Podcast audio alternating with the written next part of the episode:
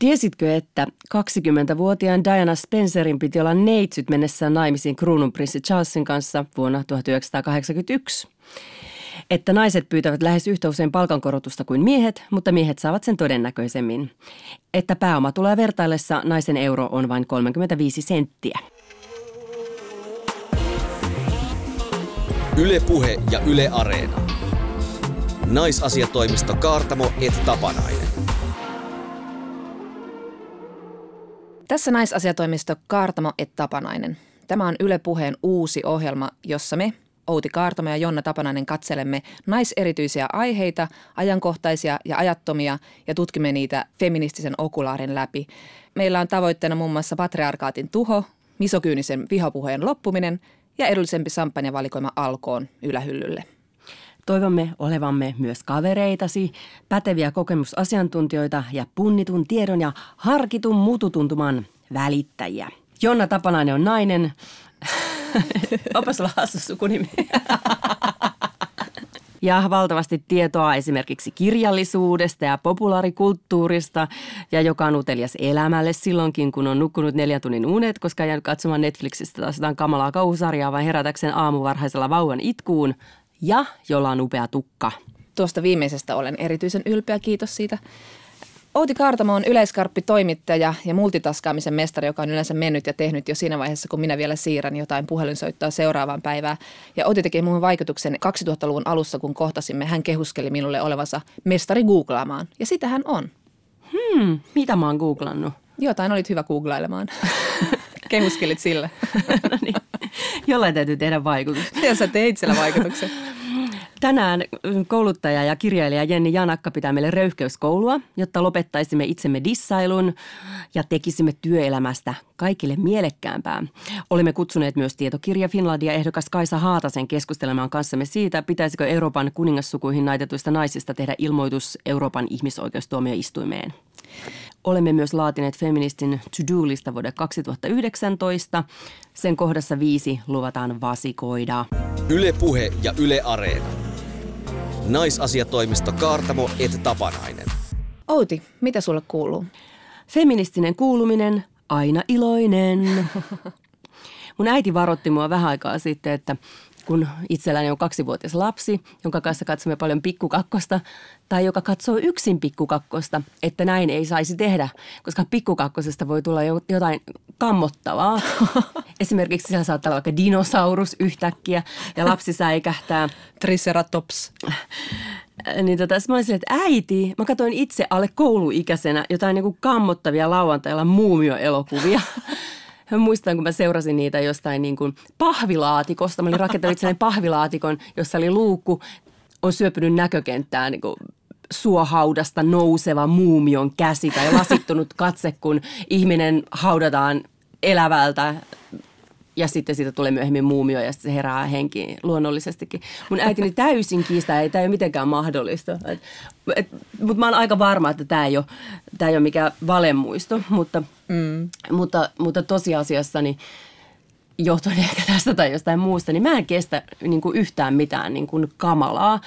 Mä en voi katsoa enää iltapäivälehtien verkkosivuja, hädintuskin Hesarinkaan. Sieltä tulee aina jotain hirvettävää tehty naisille tai lapsille tai, tai maailman tuskasta on tullut jotenkin niin kuin semmoista ylitse vuotavaa. Ja koska se tosielämässä on sellaista, niin sitten ei voi ainakaan mitään fiktiota kuluttaa. Vähän selaat jotain Netflixin tarjontaa ja traileria, niin, niin yhtäkkiä naamalle levähtää joku niin kuin lapsen ruumis, joka mm. on yhdistetty kahdeksasta eri kuolesta lapsesta. Se Älä, apua, lopeta. Mistä mä tiedän, mutta se on fiktiota, mutta niin kuin, apua, miksi tämä tuli just niin kuin mun naamalle? Mä en kestä yhtään, siis mihinkään ei pääse kauheita asioita pakoon. Mä oon ratkaissut tämän asian silleen, että mä katson Netflixistä monta kertaa peräkkäin jotain jouluprinssi-elokuvia ja romanttisia komedioita, jotka on ihan hirveän huonoja, mutta jos ei tapahdu mitään kamalaa, paitsi pienen merenneidon katsoin viime yönä. ja siinäkin oli väkivaltakohtauksia. Pienessä merenneidossa? No tietenkin, koska sitä piti pelastaa ja sitten siinä oli kaikenlaista hässäkkää, kun velho yritti estää sen pääsyn mereen. Mutta mutta kun puhutaan nykyään paljon trigger warningeista, eli tämmöisistä sisältövaroituksista, niin mun mielestä niitä pitäisi oikeastaan laittaa niin kuin kauhean moneen muuhunkin paikkaan kuin johonkin somekeskusteluun. Mm, sä tarvitsit semmoisen nelikymppisen perheenäidin trigger warningin. jo, erityisherkän. Niin. Trigger warningeistahan mm, ollaan monenlaista mieltä. Tietyllä tavalla ne ohjaa just somekeskustelijoita siihen, että nyt voisi puhua jostain asioista vähän hienotunteisemmin, ottaa huomioon ne ihmiset, jotka on kenties traumatisoitunut jonkun, jonkun asian äärellä. Mutta mulla ei ole niinku kysymys edes tällaisesta, vaan niinku ylipäätänsä, niinku, että et kaikki, mikä niinku ei sovellu yli neljävuotiaalle, niin olisi hyväksyttävää. Niin trigger warningeista puhutaan Suomessa jotenkin aina semmoisena, että ettei nyt vaan kukaan loukkaantuisi, niin puhumme tästä ja tästä, kun alun perin Yhdysvalloista tuo käytäntö on lähtenyt ja sillähän on vaan tarkoitettu sitä, että ei traumatisoida ihmisiä, jotka ovat uudelleen pyytämättä, jotka ovat kokeneet jonkun trauman. Ja siis mulla ei ole sinänsä niistä kauhean vahvaa mielipidettä. Mä ymmärrän, että tarvitaan semmoisia pedagogisia tiloja ja musta on ihan ok jossain vaikka somekeskustelussa on tämmöinen, että siellä annetaan niitä sisältövaroituksia. Miksi ei, ketä se haittaa? Mm. Koska eihän ketään voi kuitenkaan suojella tältä maailmalta. Se on tässä ympärillä ja se tulee se tieto silmille joka paikasta. Mm. Niin jos on edes jotain alueita, joissa sä voit olla rauhassa ja tietoinen sieltä, että sieltä jotain jännittävää hyökkää silmille. Esimerkiksi mä arvostan ihan hirveästi Facebookin ja Twitterin äh, tyyliä vaikka blurrata tiettyjä kuvia, kun joku jakaa semmoista sisältöä, jossa vaikka eläinrääkkäystä tai muuta. Että se ei mm. ole heti siinä mun silmillä, että mä voin vaikka vähän kerätä itseäni ja sitten katsoa sen, jos, jos niin. haluan. Sisältövaroituksethan ei ole mikään uusi asia. Feministitkin suhtautuu niihin vähän silleen kaksijakoisesti, että, että toisaalta niin kuin koetaan, että niillä voidaan niin kuin uhriuttaa mm. tai uhriutetaan ihmisiä ja, ja sitten toisaalta taas niin kuin voi ajatella, että niillä suojellaan ihmisiä. Mutta Yhdysvalloissa laitettiin jo vuonna 1995 levyihin varoitustarraa siitä, että, että siellä on jotain sopimattomia, sopimatonta sisältöä, kuten väkivaltaa tai, tai seksiä. Ja elokuvissa on ollut ikäsuosituksia, mitkä on selkeitä sisältövaroituksia ja ja voin ajatella, että vaikka jossain muropaketissa kerrotaan, mitä siellä on sisällä. Se on sisältövaroitus allergikoille tai niille, jotka ei halua syödä sokeria. Tai gluteenia. Ja niin. Niin, niin tavallaan kun on just tällainen aika, että tietoa on niin hirveästi saatavilla ja sitä tulee naamalle, vaikka ei sitä haluaisi, niin ehkä niin kuin kaikenlaisia erilaisia sisältövaroituksia voitaisiin käyttää paljon enemmänkin. Mm. Olen niille suopea.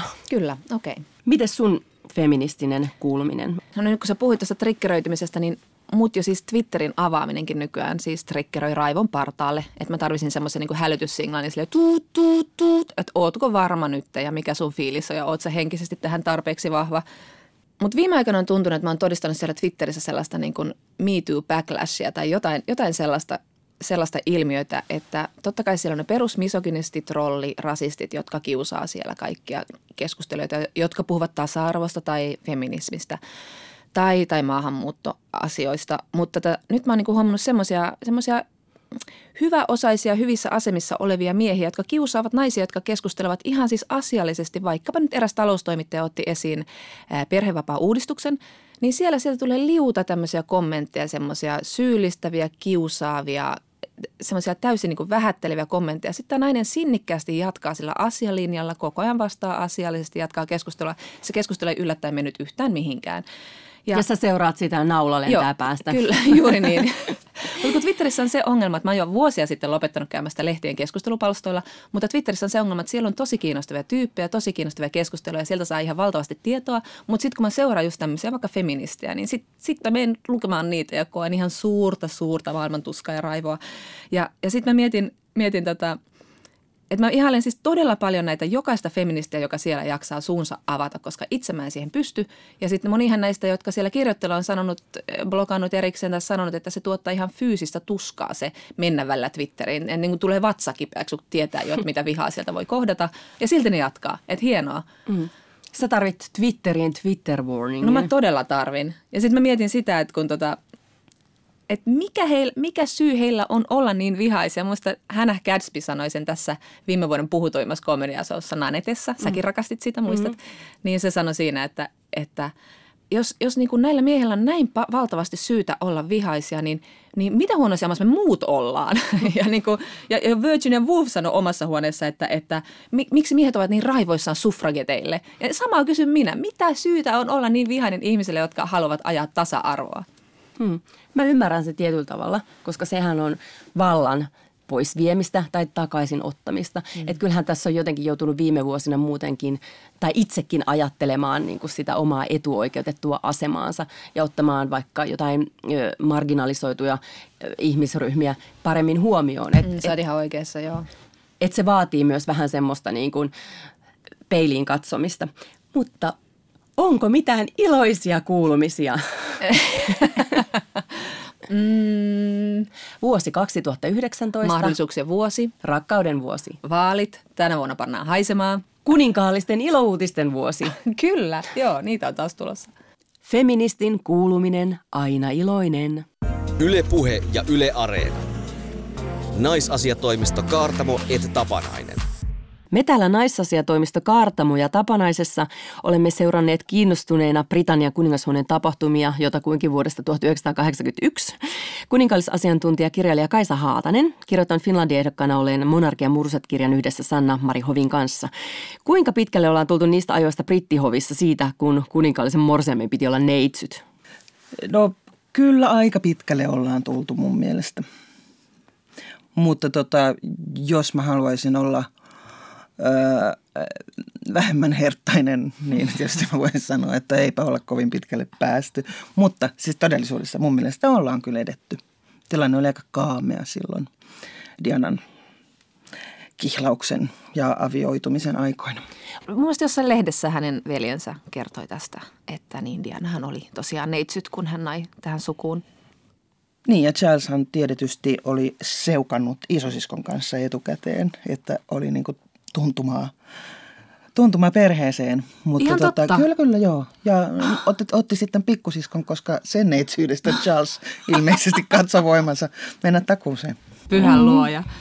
Testi. Mikä testi? Niin. Kuningaskuntien kuningaskunnassa siis Briteissä on viime vuosina ryhdytty todellisiin synnytystalkoisiin. Ja kruununperimysjärjestys on mennyt useita kertoja uusiksi. Ruhtinatar Catherine ja prinssi William ovat saaneet jo kolme lasta. Ja syksyllä prinssi Harryn ja tuoreen puolisonsa Meganin kerrottiin odottavan vauvaa.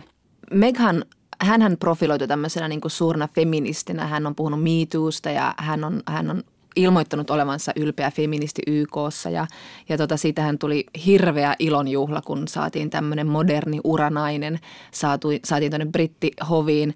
Mutta tota, nyt hän on sitten viime vuotisen raskausuutisen myötä hänestä tuli sitten kovin tämmöinen sopuisa ja, ja, ja herkkä äiti kokelas, niin miten tota, onko kuningashuoneen naisilla, onko heillä mitään muuta rooleja kuin olla äiti?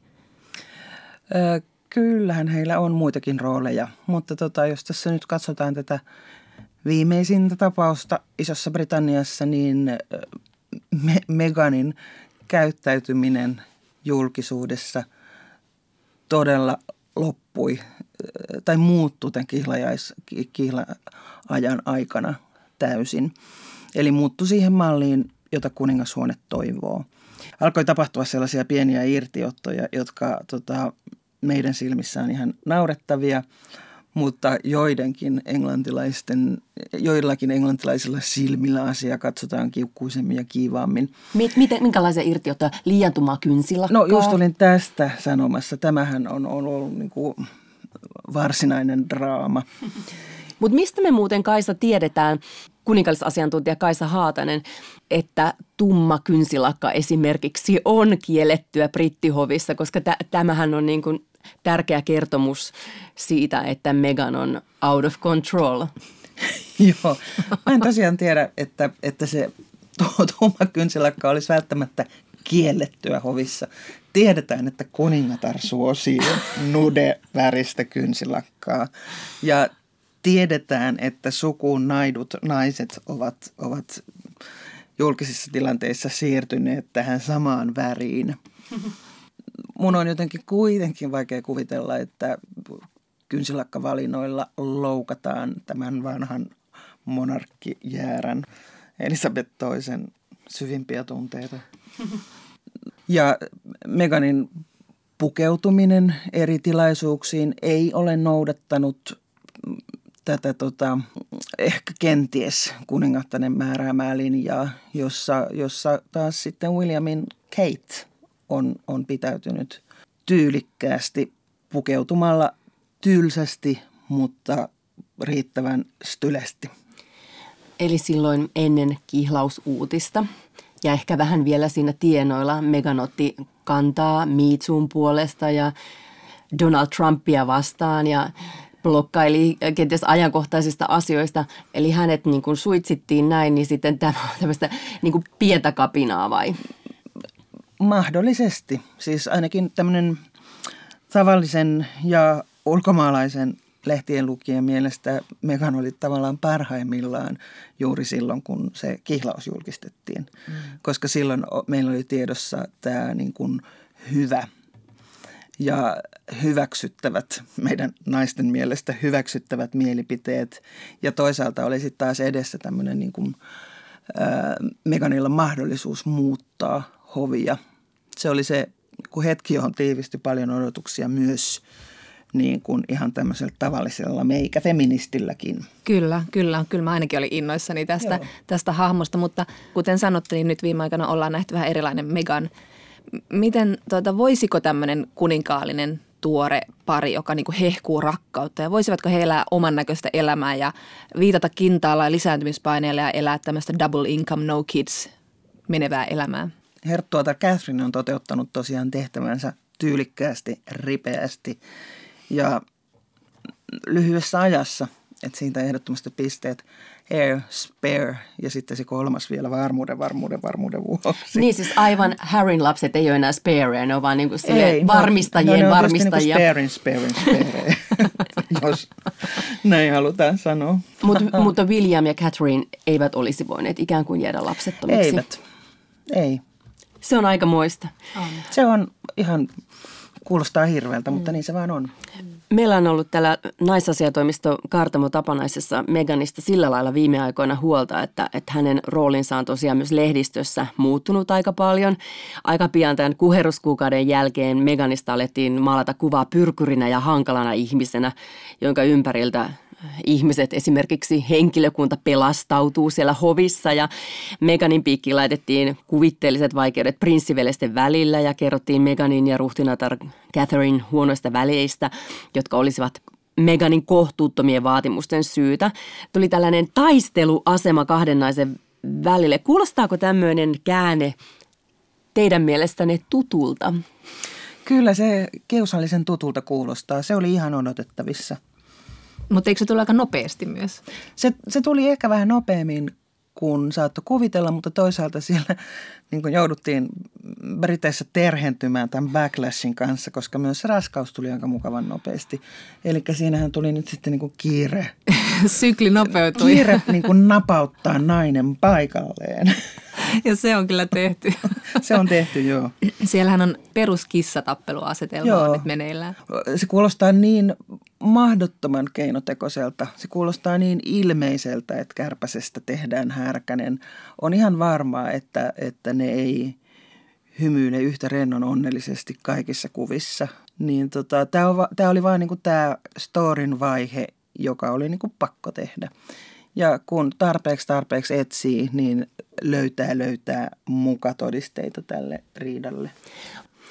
Mä puhuin narratologi Maria Mäkelän kanssa keisistä Megan, joka näki tässä kaikki kreikkalaisen tragedian ainekset. Ja tämä tarinahan kertoo aina meitä paremmista ihmisistä, jotka epäonnistuvat. Ja valtataistelut johtavat aina turmioon. Vaikka me tunnemme pelkoa ja kauhua tämän seikkailun äärellä, niin me saamme vapauttavan katarsiksen, vaikka päähenkilöt kuolisivat, kun heille käy lopulta huonosti. Muistatteko te sitä lopullista surua, kun prinsessa Diana kuoli? Sehän vello viikkotolkulla.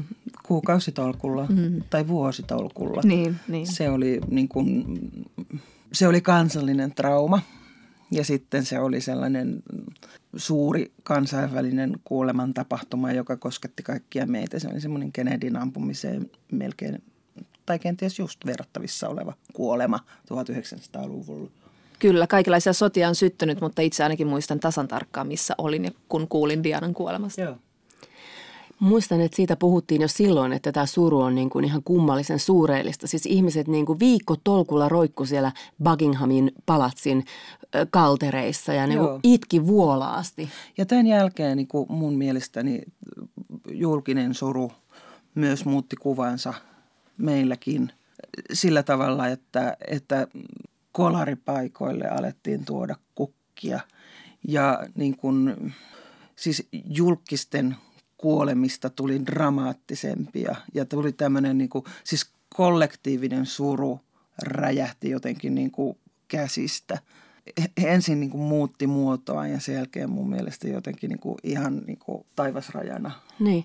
Me siis tarvitaan tällaista. Me tarvitaan se, että Megan tai Diana tai prinsessa Margaret tai Wallis Simpson tuhoutuu. Me jotenkin tarvitaan sitä tarinaa. No, tarinoita me tarvitaan kyllä, joo. Ja siihen kuninkaalliset on, on erinomaisia ja lehdet heitä tässä tarinan tekemisessä auttavat. Niin, miten toi rakentuu sieltä keltaisesta lehdistöstä noin vahvasti? Et sit kun mietitään, että siellä on Fab Four, nyt tämä nelikko siellä, ne on ihan unelma, unelma nelikko siellä lehdistössä. Ja nyt sitten yhtäkkiä taas tämä, niin kuin, miten se lähtee siellä? Niin ja Fab Four, jotka tosiaan näitä kahta pariskuntaa alettiin kutsua yhden tilaisuuden jälkeen, niin se, ihmetyttää se, että tämä Fab Four käsitteenä eli vaan muutaman viikon. siis tämän kaiken nopeus on tässä omituista, mutta ehkä se johtuu, ehkä se ei ole omituista, ehkä se on vaan tätä aikaa hektistä 20-lukua, mm, 2000-lukua, mm. jolloin niin kuin asioita tapahtuu niin paljon, niin nopeasti, että myös tämmöinen niin kuin aikaisemmin vähän kauemman aikaa ottanut kuninkaallinen narratiivi hyvistä prinsessoista ja pahista prinsessoista niin kuin tapahtuu nyt – Pika, pikavauhtia. Kyllä. Niin, mä puhuin tästä asiasta on Maria Mäkelän kanssa, että miten keltainen lehdistö niin kuin rakentaa tätä tarinaa, niin, niin hän sanoi, että, että tämä vaan tulee niin kuin selkärangasta, Joo. että ei sitä ohjata, että se on tämmöinen kaksi ja puoli tuhatta vuotinen aristoteellinen tarina, joka vaan tapahtuu. Ja, ja mä voin niin kuin ymmärtää että me ollaan Jonnan kanssa oltu molemmat iltapäivälehdessä töissä.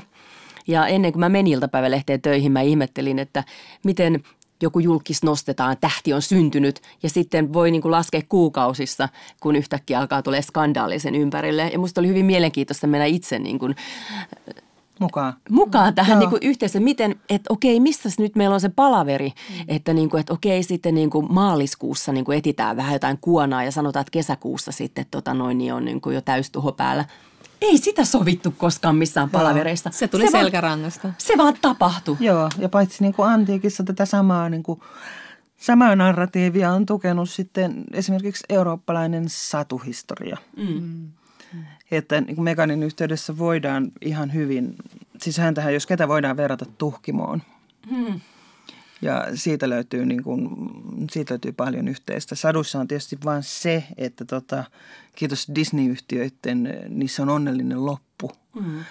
Ja tätä meidätkin on kuitenkin niin kuin tässä uutisnälässämme ja, ja näiden naisparkojen niin kuin riepumisriehaa seuratessamme me kuitenkin toivotaan onnellista loppua näille tarinoille.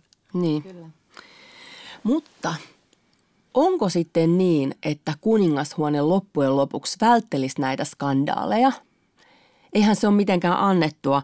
Mäkelä sitä spekuloi, ettäkö he olisivat kovin skandaalivastaisia, koska ajatelkaa tilannetta, jossa brittihovista ja kuninkaallisesta ei koskaan kirjoitettaisi eikä sanottaisi mitään. Ei olisi kuningashuonetta ilman yleisön kiinnostusta. Voiko sun mielestä Kaisalla mahdollista, että itse asiassa siellä jopa niin kuin vähän ohjaillaan tällaisia asioita – jotta kansa saa leipää ja sirkushuveja ja kuningashuone pysyy pystyssä. Ja herkullinen ajatus, mutta mä en usko tuohon. Ahaa. Sä et usko, että siellä on joku valtava spin doctor armeija, joka miettii, että mitä vuodetaan ja mitä ei. En, Joo. en usko. Joo. Sen sijaan mä uskon kyllä niin kuin vuotajiin jossain määrin, mm. vuotajiin, joiden motiiveista meillä ei ole mitään tietoa, mutta niitä vuotajiakin on yllättävän vähän – Mm. Yllättävän vähän todella. Siihen nähden, kuinka paljon saadaan kuitenkin tietoa, ikään kuin tietoa, mitä kukaan ei voi tarkistaa, koska kukaan mm. ei kommentoi. Minkä takia brittihovi ei muuten kommentoi? Miksi ne ei sano, että Catherine ja Meghan on parhaita ystäviä? Lopettakaa toi typerä spekulaatio. He eivät voi alentua tälle tasolle, kuin vai? Tämä on, tämä on varmaan tämmöistä elisabetiaanista linjaa, mm. että tota, kommentoidaan mahdollisimman vähän. Kuningashuonettahan kutsutaan firmaksi ja Meganhan on ollut ihan loisto rekrytointi sinne, eikö totta? On. Kerro vähän siitä, siitä lisää. No Megan on loistorekrytointi firmaan, joksi siis brittiläinen kuningashuone itse itseään nimittää sillä, että, että hän varmaan maksimoi sen olemassa olevan irtorahan määrän, jota, jota Iso-Britanniaan tuodaan tämän avioliiton myötä. Amerikkalainen morsian sukuun ja vieläpä varsin korkealle sukuun naituna on niin kuin ihan suoraan fyrkkaa brittiläiseen kansantalouteen. Mitä se tarkoittaa? Amerikkalaisia, äh, amerikkalaiset on kiinnostunut Isosta Britanniasta. Ne on kiinnostuneet Englannin historiasta, ne on kiinnostuneet kuninkaallisista. Ja nyt tavallaan äh, oma tytär on saatu isoon taloon. niin äh, tässä nyt on niin kuin yksi tärkeä syy lisää amerikkalaisille esimerkiksi käydä Isossa Britannissa ja tuoda dollareita sinne kansantalouteen. Punta on vähän eksottisissa kantimissa tällä hetkellä, kun me emme ole ihan varmoja, että miten se ero Euroopasta tapahtuu, mutta tota, äärimmäisen tervetullutta rahaa, varsinkin tässä tilanteessa. Joidenkin laskelmien mukaan Megan toi häävuoden 2018 aikana pelkästään siis viime vuoden aikana Britteihin 2,8 biljoonaa puntaa, mikä on 2,8 tuhatta miljardia puntaa. Erittäin hyvä rekrytointifirmaa. Hmm. Yksi asia, mikä mua vähän häiritsee tässä on se, että vaikka kuningashuone ei ohjailisi näitä skandaaleita ja pitäisi sillä lailla niin kuin ihmisten draaman tarvetta jotenkin ruokittuna, niin eihän kuningatar Elisabeth ja, ja muut ikuisuuden vallassa olleet voi olla tietämättä, mitä Meganille tapahtuu, minkälainen risti sillä on niin kuin elämässään olla prinssi Harryn puoliso, minkälainen risti elämässä on näiden perheiden poikien jälkikasvulla – niin tietyllä tavalla mulla on semmoinen häiriintynyt olo siitä, että Megan syötetään leijonille.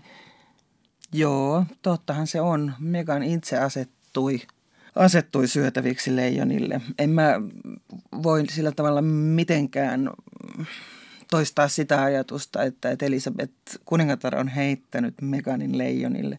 Kyseessä on aikuinen 37-vuotias, 38-vuotias nainen, joka on, on tehnyt, opiskellut ja tehnyt töitä ja nähnyt elämää ja nähnyt ihmisiä, eikä ilmeisesti ole kovin dajukaan.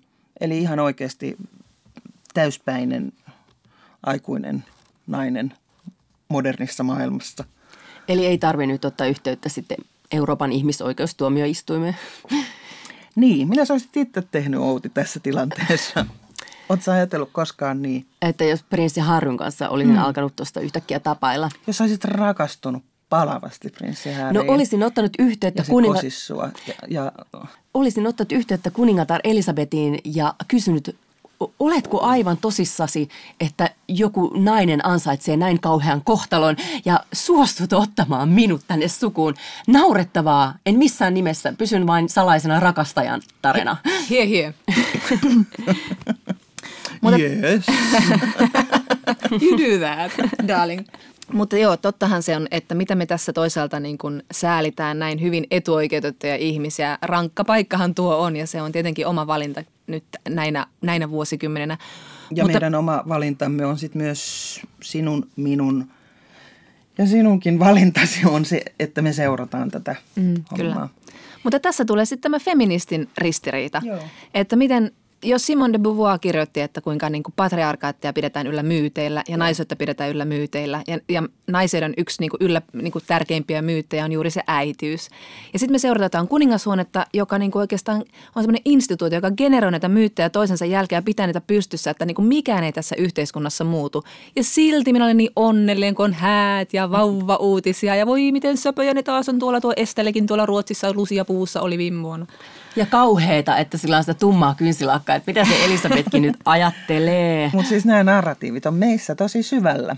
Siis ne on meidän äidinmaidossa ja ne on meidän selkäytimessä DNAssa. Se, se kuuluu länsimaiseen kulttuuriin syvästi. Kaisa Haatanen, kuninkaallisuusasiantuntija ja kirjailija, Finlandia-ehdokas. Miten feministi voisi suhtautua kuninkaallisiin, tuntematta huonoa omaa tuntoa? Feministi voisi tietysti tavallaan niin kuin luottaa toverinaiseen tässä tilanteessa ja olla keksimättä itse, mitä hän ajattelee ja, ja mitä hänen ympärillään tapahtuu. Ja tietenkin suhtautua kriittisesti siihen, mitä joku Daily Mail tai Sun hänestä kirjoittaa. Se mitä, niin kun, se, mitä feministin nainen voi tehdä tässä, on käyttää omaa tervettä järkeä. Ja suhtautua kuninkaallisiin vähän niin kuin satuolentoina. Jos feministi näin haluaa, niin kukapa sitä feministiä kieltäisikään. Tai tuomitsisi.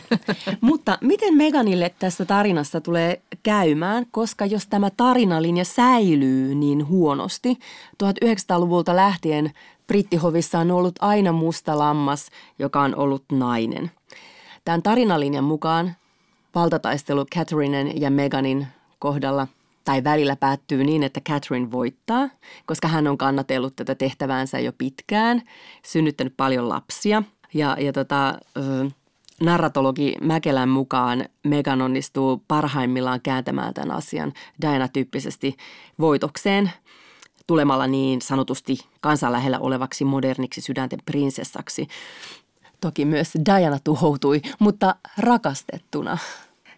Niin, siis jos, jos ajatellaan kilpailua, niin kilpailu on tavallaan, kilpailu on jo käyty. Catherine on voittanut sen, jos tälleen mm, esitetään nämä asiat.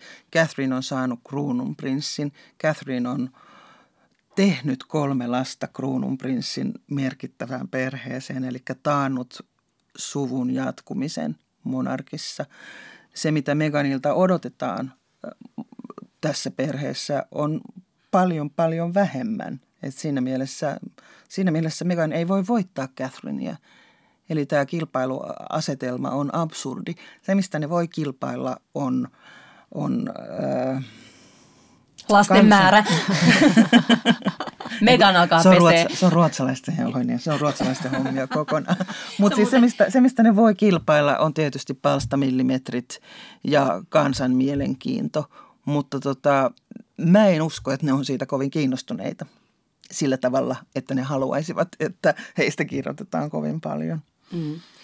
Voimmeko nähdä vielä feministin Meganin paluun? Hän aktivoi uudestaan blogitilinsä ja alkaa ottaa kantaa vai onko tämä ikuisesti betonoitu tämä asia, että, että, että kuninkaalliset ei saa ottaa poliittista kantaa, koska onhan prinssi Charleskin yhteiskunnallisesti aktiivinen luomu jutuissaan hommissa.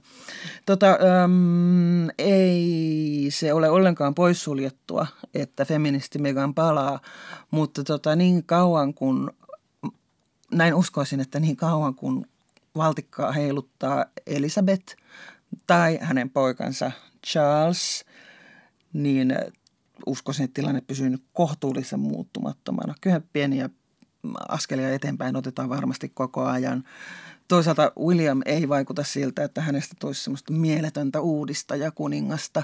Uskon silti, että Meganilla on mahdollisuuksia, mutta mä uskon, että vasta vähän kypsemmässä keski näiden oikeiden mielipiteiden esittäminen voi olla mahdollista. Ellei hän tuhoudu sitä ennen. niin, aivan juuri.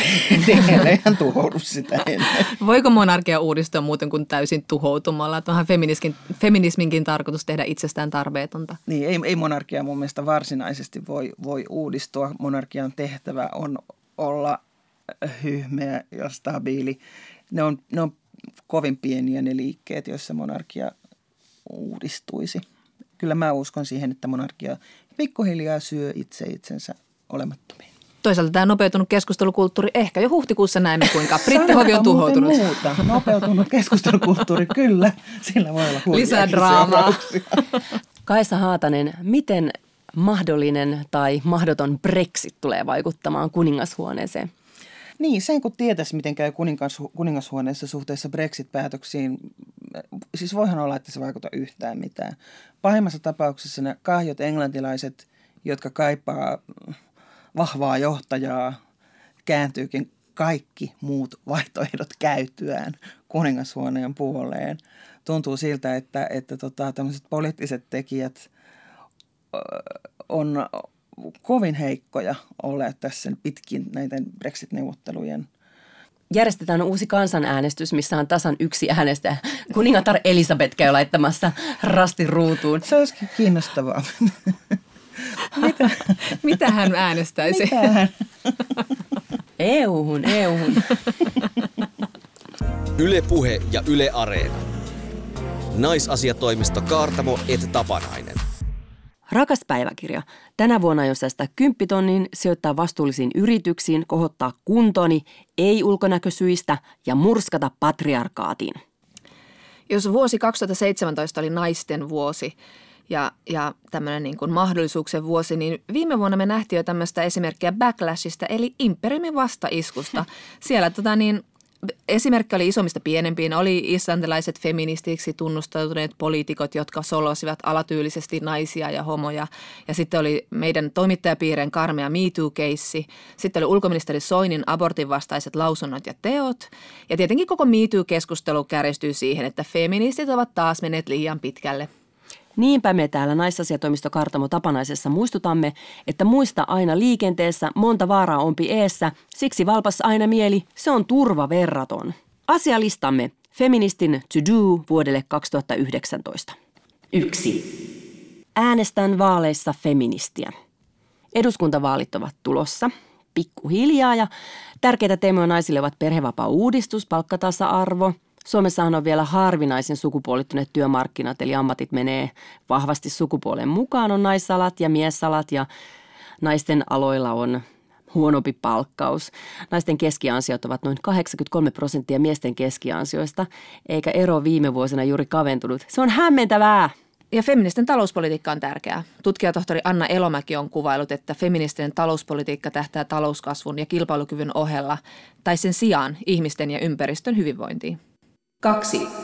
Pysyn valppaana. Presidentti Tarja Halonen sanoi Helsingin Sanomien teema liitteessä, että olemme jatkuvassa kamppailussa. Ei sen puolesta, että saataisiin parempi maailma, vaan sen puolesta, että kaikki mitä tähän asti on saavutettu, ei romahtaisi. Viime vuonna julkaistiin myös raportti tämmöistä uudesta eurooppalaisesta konservatiivisesta liikkeestä Agenda Europesta, joka on vain kasvanut ja jonka tavoitteena on palauttaa niin sanottu luonnollinen järjestys, eli heteroydinperhe ja tähän yhtälöön kuuluu tietysti myös aborttikielto. Kolme tartun epäkohtiin.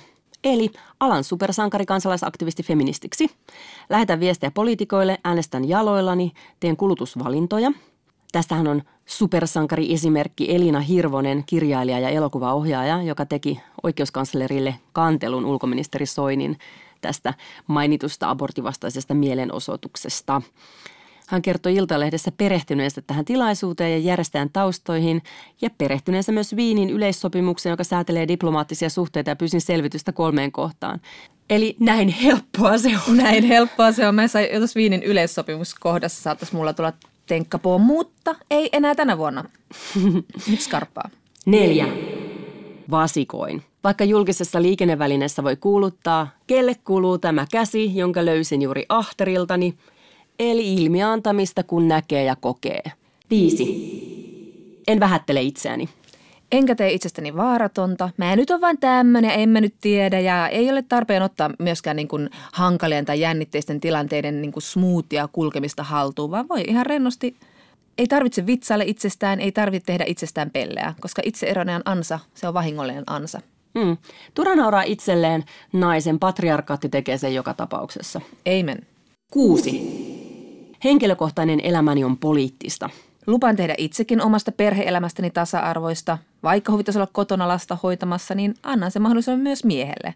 Ja mä myös irtisanon itseni perheen projektipäällikön tehtävistä, enkä tee niitä metahommiakaan. Vähän luottamusta alamaisiin. Seitsemän. Valitsen taisteluni.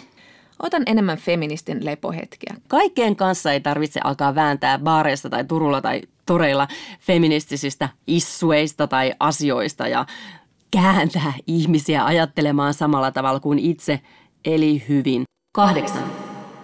Olen solidaarinen muille naisille. Mun mielestä miitu oli sen tosi paljon niin kuin naisten välistä solidaarisuutta. Mm-hmm. Esimerkiksi Lea Klemulla Suomen Kuvalehdessä, niin hän on puhunut siitä, että hän niin kuin sen myötä havaitsi sen, että, että todellakin, että on liikaa puhuttu semmoisesta, että ei olla hyviä jätkiä ja pysytään, pysytään niin kuin jätkien kanssa, koska niiden kanssa kaikki on mutkatonta ja helppoa. Et itse asiassa nämä miitu ovat saaneet hänetkin huomaamaan, että meillä on paljon yhteystä ja meidän pitää tukea toisiamme. Mä muistan, sinun kanssa keskusteltiin siitä, kun Helsingin Sanomissa puhuttiin näistä vanhemmista naisista, jotka mm. puuttuvat julkisissa liikennevälineissä nuorempien äitien kasvatustapoihin ja antavat neuvoja pyytämättä. Ja vähän niin kuin tuli semmoinen itselle olo, että nyt tässä taas äh, luodaan tämmöistä niin kuin kahtiajakoa vanhemman sukupolven ja nuoremman sukupolven välille, että naiset ovat taas siellä tukkanuottasilla. Kun päinvastoin, sehän on mahtavaa, kun tässä taanoinkin yksi mummo hymyili minun lapselle. Minusta tuli sitä vain hyvä olo sille, että ensinnäkään mä en kohtaa tuommoista neuvomista. Me ei kumpikaan tunnistettu mm-hmm. tätä ilmiötä, vaan pikemminkin ne on yleensä ne vanhemmat naiset, jotka sitten jollakin tavalla huomioivat sen lapsen olemassaolon ja siitähän tulee vaan hyvä mieli. Ja sitten yksi asia on tämä, että paljon Facebookissa vaikka jaetaan tämmöisiä vähän niin kuin pöllöjen naisten blogeja, missä ne on jotenkin pinnallisia tai hassuja tai ulkonäkökeskeisiä ja sitten pilkataan niitä tyyppejä. Niin semmoisen täytyy loppua. Mä en koskaan tykkää niistä, että he he, nauretaanpas nyt vähän tuolle bimbolle. Se on misogynista, se on naisvihamielistä. Kyllä. Yhdeksän. Tunnistan oman etuoikeutetun asemani. Niin kuin puhuttiin, niin tässä pikkuhiljaa on joutunut vähän niin kuin tunnustamaan semmoisen, että tässä ollaan kuitenkin länsimaalaisia suht koulutettuja, suht hyvinvoivia, suht hyvin toimeentulevia naisia, jotka ei kuitenkaan ymmärrä mitään köyhyydestä tai eriarvoisuudesta tai marginalisoitujen ryhmien kokemuksista tai seksuaalisten vähemmistöjen taisteluista. Pitää katsoa uusin silmin muitakin ihmisiä kuin itseään. Kymmenen. Toimi maailman hyväksi. Tänä vuonna on tosiaan viimeistään aika tehdä sitä mielikuvaharjoittelua, kun omat tai toisen lapset tulee kysymään, että niin, miten muuten semmoinen homma, että, että lensitte ja menitte ja söitte ja teitte ja kulutitte mitä tykkäsitte, koska olitte sen ansainneet, miten tämä maapallohomma. Että nyt on vaan yksinäisesti aika luopua uusista sisusustyynyistä ja lihasta ja lentomatkoista. Mitä? Yle Puhe ja Yle Areena. Naisasiatoimisto Kaartamo et Tapanainen. Jäikö palkankorotus saamatta? Nappasiko kollega kunnian? Menivätkö muut ohi, kun pomon paikkoja jaettiin? Koska ne ei ole noin käynyt. Vuosittain ilmestyy hyllymetreittäin naisten ura- ja työelämäoppaita ja niissä neuvotaan, miten nainen omalla ja pätevällä toiminnallaan uusi minä saa haltuunsa kaiken, kunhan vaan muuttaa omaa asennetta. Mutta auttaako self-help, kun vastassa on rakenteet? Patriarkaatti. Sitä ei asenteella tuhota. Mutta kokeillaan. Naisasiatoimisto Kaartamo ja Tapanainen pyrkii nyt pääsemään kaikista työelämän ongelmista eroon Jenni Janakan röyhkeyskoulun avulla. Jenni Janakka, kirjoittaja ja itseään asennemuujaksi kutsuva kouluttaja, on kiertänyt pitkin Suomea pitämässä röyhkeyskoulua naisille. Mikä sen tarkoitus, Jenni, on? Röyhkeyskoulun tarkoitus on olla apua siihen arkailuun ja empimiseen, mitä mä oon havainnut, että me opitaan tyttöinä ja opitaan naisina toistamaan. Meidän kulttuurissa elää semmoisia nättejä tapoja olla naista, olla tyttöä ja ne niin kuin siis, se lähtee sieltä tyttöydestä ja, ja ne, mä oon lähtenyt miettimään, että missä kohtaa naisille sitten, kun me kasvetaan sieltä tytöstä naiseksi, niin missä kohtaa tullaan pimputtaa ovikello, että no niin, tästä eteenpäin, niin sun panos ja se, mitä sä teet, niin se on se pointti. Tässä me nyt sitten istutaan valmiina oppimaan piparmittu pipsan motivaatiolla, kynät ja kumit terotettuna edessämme. Oppimateriaalina on nyt meidän omat epämieluisat ja ehkä myös vähän epäkunniakkaat hetket työelämässä. Case palkkaneuvottelut. No, jos jossain on huonompi palkkaneuvottelija kuin minä, niin Ruotsin keskustapuolueen Ani Lövin sanoin, syön hattuni. Eli esimerkkejä nyt tämmöiset. Olin monta vuotta töissä eräässä paikassa ja en sitten kertaakaan pyytänyt palkankorotusta. Toisessa paikassa kävin, olin pari vuotta, kävin kouluttautumassa vapaalla, tulin entistä pätevämpänä takaisin. Sitten kävin palkkaneuvottelut, sain sieltä sitten palkkioksi karkkirahaa ja käytännössä käytin sen koko neuvotteluhetken tekemällä pilaa itsestäni, kuinka huono palkkaneuvottelija olen. Ja siitä jäi sitten hyvä mieli. Si- siitä jää varmasti tosi, tosi hauska ja hilpeä mieli. Uh, itse käytän siis ihan omassa elämässäni sitä, että mä keskustelen tosi avoimesti mun lähempien ystävien kanssa palkasta ja, ja me vaihdetaan toistemme kanssa tietoa, mikä on erittäin ihana apuväline siihen, että siitä niin kuin rahasta puhuminen ylipäätänsä niin tulee tutumpaa. Meillä on suomalaisessa kulttuurissa yli, niin kuin muutenkin sukupuoleen katsomatta on hirveän yleistä, että esimerkiksi rahasta ei puhuta ja, ja se on jotenkin – se on jotenkin syntistä niin kuin arvottaa itseensä rahan kautta. Mutta palkkaneuvotteluihin ö, vinkiksi ensinnäkin se, että hae aina palkankorotusta. Sitä sopii hakea. Sun ei tarvi päättää, että kuuluuko sun saada se vai ei. Sä saat ihan varmasti tietää sen, mutta se on sun vastuulla hakea sitä. Varsinkin jos on ollut vaikka puolitoista vuotta, kaksi vuotta samassa paikassa töissä ja on edelleen se täsmälleen sama palkka kuin millä siihen taloon on tultu sisään, niin siinä kohtaa mennä sitten, hei, mä olen ollut täällä nyt puolitoista vuotta töissä, mä olen oppinut, mä olen kehittynyt, mä otan vastuuta, mun työpanos on kehittynyt, mun antama arvo tälle talolle on kasvanut tässä puolentoista vuoden aikana. Mietin, voidaanko tarkistaa mun palkkaa. Sitten siinä kohtaa, jos ö, sitten tulee mahdollisuus, no niin, mitä, tarkastetaan palkkaa, millaista sä oot ajatellut. Niin yksi virhe, mitä tehdään, on se, että ö, saatetaan ajatella se, että mitä itse haluaa, ja sitten ajatellaan, että no ei tule kuitenkaan saamaan sitä, joten mielessään tarjoaa kompromissia, jonka jälkeen sanoo ensimmäisenä asiana jo sitä kompromissia. Mutta miten sitten, kun kuitenkin kansainvälisissä tutkimuksissa on todettu, että naiset kuitenkin hakee niitä palkankorotuksia, mm. eivät ehkä ihan yhtä usein kuin miehet, mutta meillä on kuitenkin aika tämmöinen sitkeä ajatus siitä, että naiset eivät vaan uskalla pyytää sitä ja käydä niitä palkkaneuvotteluja. Kaikki eivät ole niin kuin minä, että monet naiset menee ja pyytää oikeasti sieltä. Mutta että, Todennäköisemmin kuitenkin mies saa sen Kyllä, ja tästä on itse asiassa tehty Australiassa hyvin laaja tutkimus, jossa tutkittiin palkan niin kuin, ö, kirjattuja palkanhakuja, että missä kohtaa työntekijä on käynyt hakemassa palkankorotusta ja, ja milloin se on saanut sen – ja kävi ilmi, että 25 prosenttia todennäköisemmin mies saa palkankorotuksen kuin nainen. Ja ei tähän ole mitään muuta kuin, että me tarvitaan enemmän muijia hakemaan sitä palkankorotusta, artikuloimaan sitä omaa pätevyyttä ja osaamista ja muovaamaan työelämästä ja, ja kaikesta tästä niin paljon moninaisempaa kuvaa. Niin mehän ollaan naisina opittu aika hyvin sitten tuomaan sitä tavallaan sitä sellaista, me ei uskalleta sanoa niin hyvin, että minä osaan, minä olen pätevä, vaan mm. sitä puhutaan silleen sen työyhteisön kautta, työyhteisön Kyllä. hyvinvoinnin kautta. Että... Mutta silloin me siirretään vastuu täysin niin kuin toisille ihmisille pongata se mun pätevyys, se mun osaaminen. Niin mun tehtävä on artikuloida ystävällisesti niille kanssa ihmisille, jotka ovat mun ympärillä, että mä olen hyvä tässä, jotta heidän on helpompi havaita se, että totta, sä olet hyvä tossa. Ystävällisesti lähde menee, jos se ei tule lisää liksaa. Mutta sitten on myös tämmöinen toinen syndrooma, joka meitä naisia etenkin vaivaa, eli huijarisyndrooma.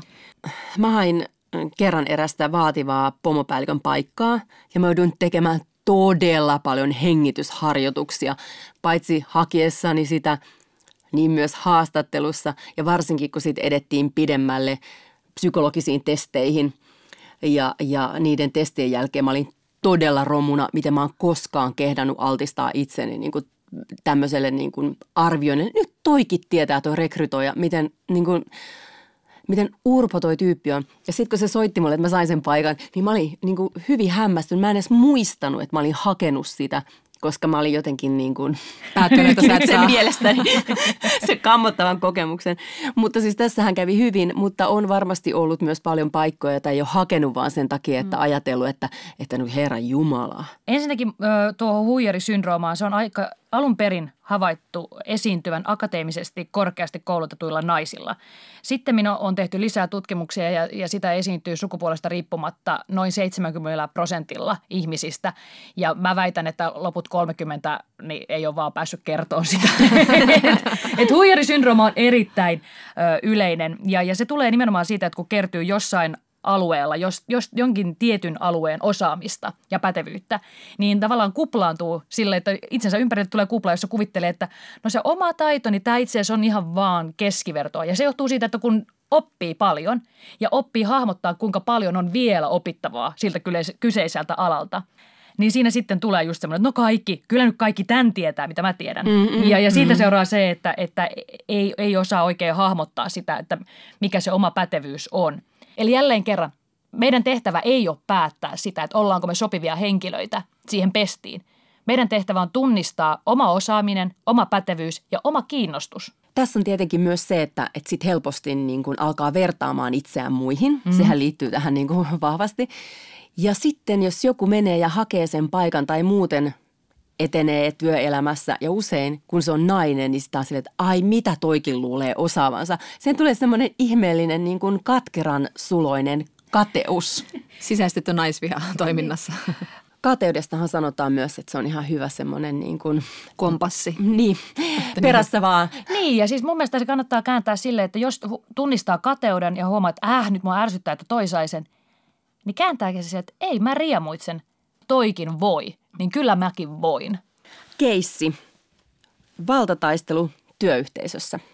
Töissä kuitenkin kohtaa tämmöisenkin tilanteita usein, että sitten kollega saattaa kääntyä vastaan, viedä idean tai omia sen ja, ja, tai tyrmätä sun ideoita jatkuvasti, kun sä haluat esittää niitä. Niin mi- miten tällaisissa tilanteissa voi tämmöinen kiltti venyjä sitten tehdä? No tuommoisessa mä suositan kohtaamaan tämä, jos kyse on yksittäistä henkilöstä, joka tyrmää ja, ja häiriköi, kohtaamaan sen henkilö ja ottaa sen ongelman yhteiseksi ongelmaksi. Mä olen havainnut, että, että sä tuut tyrmänneeksi mun ideat säännöllisesti.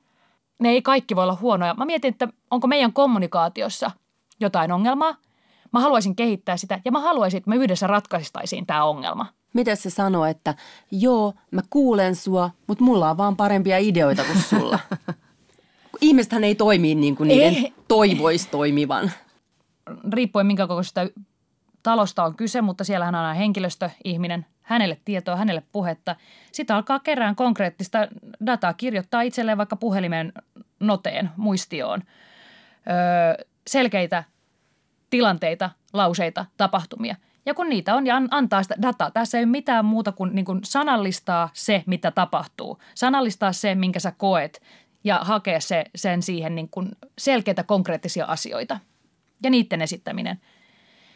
Jos henkilö ei ole lähdössä ja jos siellä henkilöstöihminen ei vie asiaa eteenpäin, jos siellä ei oma lähijohtaja vie asiaa eteenpäin, niin silloin vaihtaa paikkaa ja vaihtaa sen sitten ranka kohti taivasta upeana kohotettuna ja, ja lähtee kohti uusia seikkailuja. Kiitos Jenni Janakka, olemme työelämä parantuneet. Kyllä. Tässähän oli paljon sellaista niin kuin omaan asenteeseen mm. vaikuttamalla niin kuin tilanteen muuttamista. Mutta yksi ongelma, johon feministi usein self-helpin kanssa törmää on semmoinen sävy, että kaikki just riippuu yksilöstä ja, ja, ja elämä on niin kuin semmoinen iso minä-projekti, että, että tietyllä tavalla niin kuin Tiina Tuppurainen kirjoitti blogissaan, että self-help pilasi feminismin. Puhutaan yksilön vastuusta ja siitä, miten just itseään pitää kehittää, kun kysymys on kuitenkin työelämässäkin helposti rakenteellisesta syrjinnästä. Ym, siis toi on erittäin, erittäin hyvä kysymys ja itseäni ahdistaa tietyllä tapaa kaikki self-helpit juuri tuosta syystä, koska mielestäni ne on semmoista niin kuin, niissä on semmoinen innoittava äh, valkaistujen hampaiden amerikkalais äh, paasaamisleima ja, ja se koen itse sen vastenmielisenä, mutta tämä kirjan sisältö, minkä mä olen nyt muotoillut kansiin, niin se vaatii sen, että mä kerron yhdelle ihmiselle, jotta ne kaikki yksittäiset yhdet ihmiset voivat alkaa kertomaan läheisilleen ja voivat alkaa toteuttaa uutta, eheämpää, empaattisempaa toimintaa. Niin ja täytyyhän sitä kuitenkin tunnistaa myös itsen samat heikkoutensa ja vahvuutensa, että miten sä näet, niin kuin, voisiko self olla, olla kuitenkin siinä apuna sanoittamassa näitä sinun niin kuin omaa, mi, millainen minä olen ja mitä minä voin tehdä asioille ja sitä kautta isommille rakenteille. Kyllä, ja nimenomaan siis mä kirjoitin kirjan naisille, koska mä koin semmoista sisaruutta ja mä halusin, että mä en ole yksin sanottamassa näitä niin kuin mun kipuiluja, vaan mä haluan antaa välineen muillekin naisille sanottaa heidän omia kipuilujaan, mikä heillä on se, mikä jarruttaa, mikä tökkii, mikä se on, mikä aiheuttaa sitä, jotta heillä olisi välineitä. Self-helpistä vielä etenkin näistä niin kuin työ- ja uraoppaista ja sunkin kirja Röyhkeyskoulu on, on tota, tämmöinen niin kuin työhön ja asenteeseen mm. liittyvä opas, niin sitten usein kuitenkin tosiaan se jää tunnustamatta self-helpissä, että isoista tämmöisistä työelämän myyteistä, joita on esimerkiksi ne, että miten naiset toimivat työyhteisössä verrattuna miehiin. Ja sitten mua usein häiritsee se, että tulee sellainen olo, että meidän naisten pitää nyt muuttua miesten kaltaisiksi, jotta me voimme menestyä. Tai se semmoinen viesti, että nyt kyynärpäät esiin ja raivaat tiesi sinne niin kuin nälkäpelin huipulle, koska, koska sun täytyy niin kuin sun täytyy menestyä ja tehdä rahaa ja saada pomon paikka. Silleen, mitä jos mä haluan mielekkään kivan duuni, jossa mä kehityn ja opin? Ja... Ja mitäs haluaa olla kiltti ja jotenkin niin kuin osa yhteisöä, eikä siellä niin kuin ravintoketjun huipulla? Niin kauan kuin naiset on, ovat, ovat tulleet mukaan työelämään, niin kaiken näköiset opukset ja, ja konsultit ja, ja ohjeistajat on kertonut, että miten naisten kuuluu puhua, kuinka Margaret Thatcher joutui madaltaan ääntään, jotta se oli uskottavampi. Miten kuuluu toimia, käyttäytyä, miten imitoida miestä. Ja sitten kun mä taas lähden miettimään oman elämäni kokemuksen pohjalta, että mitä tulee osaamiseen, pätevyyteen, kykyyn ymmärtää yksityiskohtia, isoa kuvaa, olla osana tiimiä, johtaa. Niissä asioissa naisissa ei ole mitään vikaa. Ne asiat, mitkä oikeasti vaikuttaa siihen, kuinka tärkeä sä olet osana työyhteisöä. Niissä asioissa naisissa ei ole mitään vikaa. Vika on siinä, miten me nähdään työyhteisö, miten me nähdään osaaminen, pätevyys. Se on liian suppea maailma ja me tarvitaan sinne li- lisää naisia, juuri niin herkkinä, juuri niin arkoina, juuri sellaisina, mitä he itse ovat, tekemään siitä moninaisempaa, jotta me saadaan muokattua, jotta me opitaan näkemään työelämä juuri niin moninaisena kuin mitä meidän yhteiskunta on. Jonkun pitäisi kirjoittaa miehelle self-help-opus siitä, että näen naiset uusin silmin. niin pitäisi. Itse kirjoitin tämän kirjan naisille, koska siihen mä kykenin. Miehen self-help on varmaan vähän kuin se miehen e-pilleri. Mm. Sitä, sitä opusta tai sitä pilleriä ei vaan koskaan tuu, koska, koska sille kysyntää. niin sitä viritellään ja pipetöidään hamaan tappiin asti. Sun kirjassakin sä puhuit, että mun mielestä siinä oli tärkeä viesti juuri tässä, että joo puhutaan, että miesten pitää tunnistaa tämä, mutta myös meidän naisten pitää tunnistaa mm. se, että mikä meidän mielestä on pätevää ja mikä on meidän mielestä niin kuin hyvä pommo. Että aika herkästi sitä ruvetaan tiiraamaan, että tulee uusi naispommo sille, mm-hmm, mihinkäs virheen se tekee nyt ekana, kun taas kun, kuten sanoit, olemme tottuneet näkemään miehen pätevänä johtajana. Eli meidän pitää skarpata aika, aika rankasti myös ja sitten tukea toisiamme. Kyllä, siis nimenomaan, että mä kannustan ihmisiä jäämään itselle kiinni omista ennakko käsityksistä. Että kun me tarkastellaan miestä tekemässä työtä, niin me havaitaan helposti siinä, että me spottaillaan asioita, mitä hän tekee oikein, missä on jotain hyviä oivalluksia tapahtunut. Kun taas sitten nainen, niin me nautitaan havaita niitä vikoja, virheitä, missä tapahtuu hama. Ja tämä on erittäin iso, pieni, siis pieni asia, mutta erittäin iso asia vaikuttamassa siihen, miten me nähdään, miten me tunnistetaan ihmiset ympärillämme. Ylepuhe ja Yle Areena. Naisasiatoimisto Kaartamo et Tapanainen. Mitä olemme oppineet tänään? Hmm, no mä oon ainakin oppinut sen, että täytyy tunnistaa itsessään naisvihamieliset tuulet, oma sisäinen misogyyni. Tuntuu erittäin pahalta sanoa näin. Jonna, mitä sä oot oppinut? No mä oon oppinut, että myytit on vahingollisia koskien sitten rahaa, naisia ja miehiä työelämässä, kuningashuonetta, sillä ne ohjaa aika, aika perustavanlaatuisesti meidän toimintaa ja ajatuksia. Tosiaan feministinen tunteroinen on lopussa, mutta viikon kuluttua palaamme taas. Kirjailija Margaret Atwood on sanonut, että mies pelkää, että nainen nauraa hänelle. Nainen pelkää, että mies tappaa hänet. Mutta silti me nauramme koko matkan pankkiin. Vieraana feministi ja johtaja Saara Särmä, joka kertoo, miten patriarkati nauretaan kuoliaaksi. Loppuun vielä tunnustuksen hetki. Jonna, olet feministi, mutta – Aina kun joku törttöilee autolla liikenteessä, mä vilkaisen refleksinomaisesti sen auton rattiin. Mm. Ja kun siellä on rat- nainen takana, minä ajattelen, että arvasin. Mitäs Outi, säkin oot feministi, mutta Voisin olla myös supersankari, feministi, aktivisti, Aha. jos kaikki aikani ei menisi siihen, että katsoisin uudelleen ja uudelleen jouluprinssiä Netflixistä ympäri vuoden ja googlailisi iltaisin semmoisia asioita, että tuleeko prinssien Harry ja Charles kaljuuntuminen äidin vai isän puolelta. Ylepuhe ja Yle Areena. Naisasiatoimisto Kaartamo et Tapanainen.